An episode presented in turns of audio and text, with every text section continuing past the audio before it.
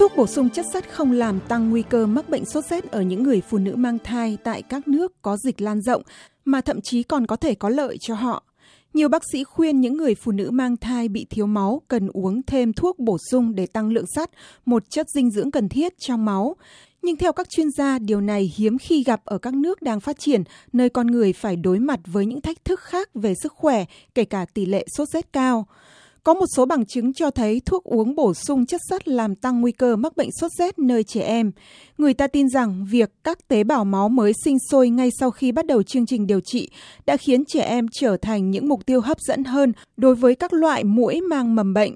Nhưng một nghiên cứu ở Kenya phát hiện ra rằng hầu như không có sự khác biệt nào về nguy cơ nhiễm bệnh sốt rét giữa các phụ nữ mang thai uống thuốc bổ sung chất sắt và những người không uống thuốc. Ông Hans Vehoff, một nhà dịch tễ học lâm sàng của Trường Vệ sinh và Y học nhiệt đới London, dẫn đầu nghiên cứu này trên 470 phụ nữ mang thai, trong đó 60% đã bị thiếu máu ngay từ đầu. Ông Vehoff nói sắt bổ sung mà phân nửa số phụ nữ đó uống đã làm tăng thời gian mang thai và làm cho trẻ sơ sinh có cân nặng cao hơn. Do vậy, ở những phụ nữ này, chúng tôi thấy có một sự gia tăng về cân nặng của trẻ sơ sinh vào khoảng 250 gram, đó là một tỷ lệ tăng rất cao. Và vì thế, nghiên cứu của chúng tôi chỉ ra rằng nên tăng tốc việc bổ sung chất sắt và chúng ta nên thực sự tìm cách tăng mức độ bổ sung này. Thiếu cân khi ra đời làm tăng nguy cơ tử vong nơi trẻ sơ sinh và cũng tăng nguy cơ trẻ mang tật bẩm sinh. Trong khi bổ sung sắt dường như có thể cải thiện kết quả sinh sản, nó không tác động gì đến nguy cơ nhiễm sốt rét. 50% những phụ nữ được uống bổ sung sắt bị nhiễm bệnh so với chỉ hơn một nửa số phụ nữ dùng giả dược là loại thuốc không có tác dụng sinh lý gì đến bệnh. Kết quả nghiên cứu này được đăng tải trên tạp chí Y học của Hiệp hội Y học Hoa Kỳ cùng với những nhận xét của giáo sư Robert Black của khoa Y tế công cộng trường đại học Johns Hopkins ở Baltimore thuộc tiểu bang Maryland. Trong khi giáo sư Black hoan nghênh thông tin mới cho thấy việc bổ sung sắt không làm tăng nguy cơ mắc sốt rét, thì ông cũng cảnh báo rằng không nên dựa vào đó để phòng chống căn bệnh này.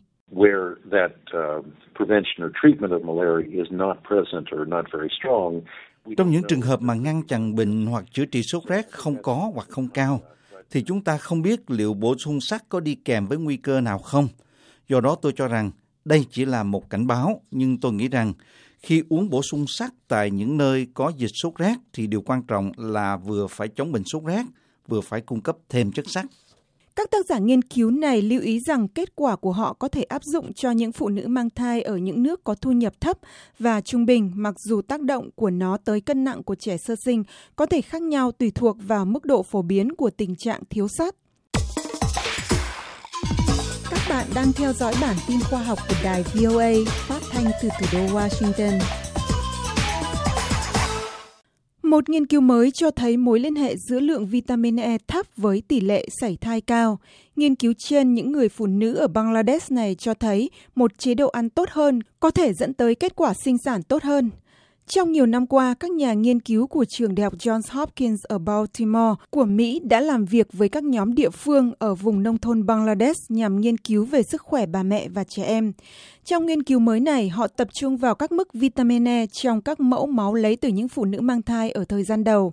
Một trong những người dẫn đầu nghiên cứu, bà Kerry Suji, nói họ phát hiện ra mối liên hệ giữa những mức này với nguy cơ sảy thai. Women who at the beginning of their pregnancies had adequate concentrations of những phụ nữ mang thai ở giai đoạn đầu có đủ hàm lượng vitamin E trong máu có nguy cơ sảy thai thấp hơn một nửa.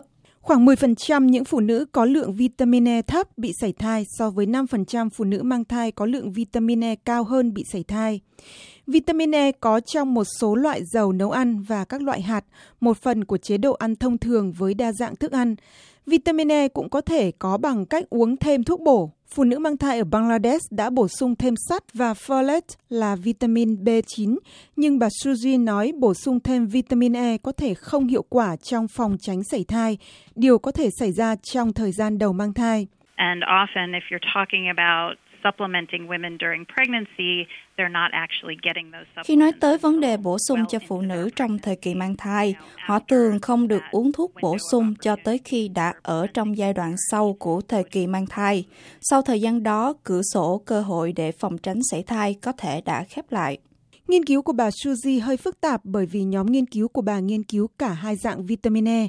Chúng ta đang nói về một loại được biết tới là alpha-tocopherol, là dạng hiệu quả nhất trong cơ thể và dường như có liên quan tới kết quả thành công của thai nghén và sinh sản. Tuy nhiên, các mức độ cao của dạng ít hiệu quả hơn được biết tới là gamma tocopherol có liên quan tới nguy cơ sảy thai cao, nhưng mối tương quan đó không mạnh về mặt thông số và ít quan trọng hơn. Nghiên cứu của nhà khoa học của trường Đại học Johns Hopkins, bà Kerry Suji và các đồng nghiệp của bà đã được đăng tải trên tạp chí y học về dinh dưỡng lâm sàng của Mỹ.